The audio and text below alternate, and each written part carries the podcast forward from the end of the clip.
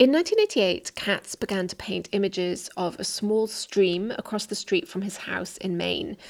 It's called the Black Brook due to the overhanging trees and foliage that darken the waters. In the earliest depiction, he shows Ada looking at the brook. But in later examples, he focuses on details, on the reflections on the surface, or in the case of Black Brook 11, the splashing of water over pebbles is blown up to a strange, disorientating scale. Black Brook 16 at first appears to be a monochrome black canvas that stretches 30 feet.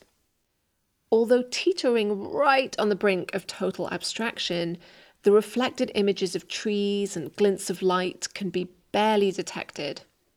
It's a work which shows Katz creating an immersive, almost environmental experience of painting.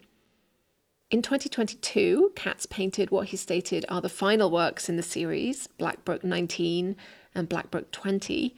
And in these, the image becomes fully abstracted. It's a handful of graphic blue shapes against an uninflected black ground.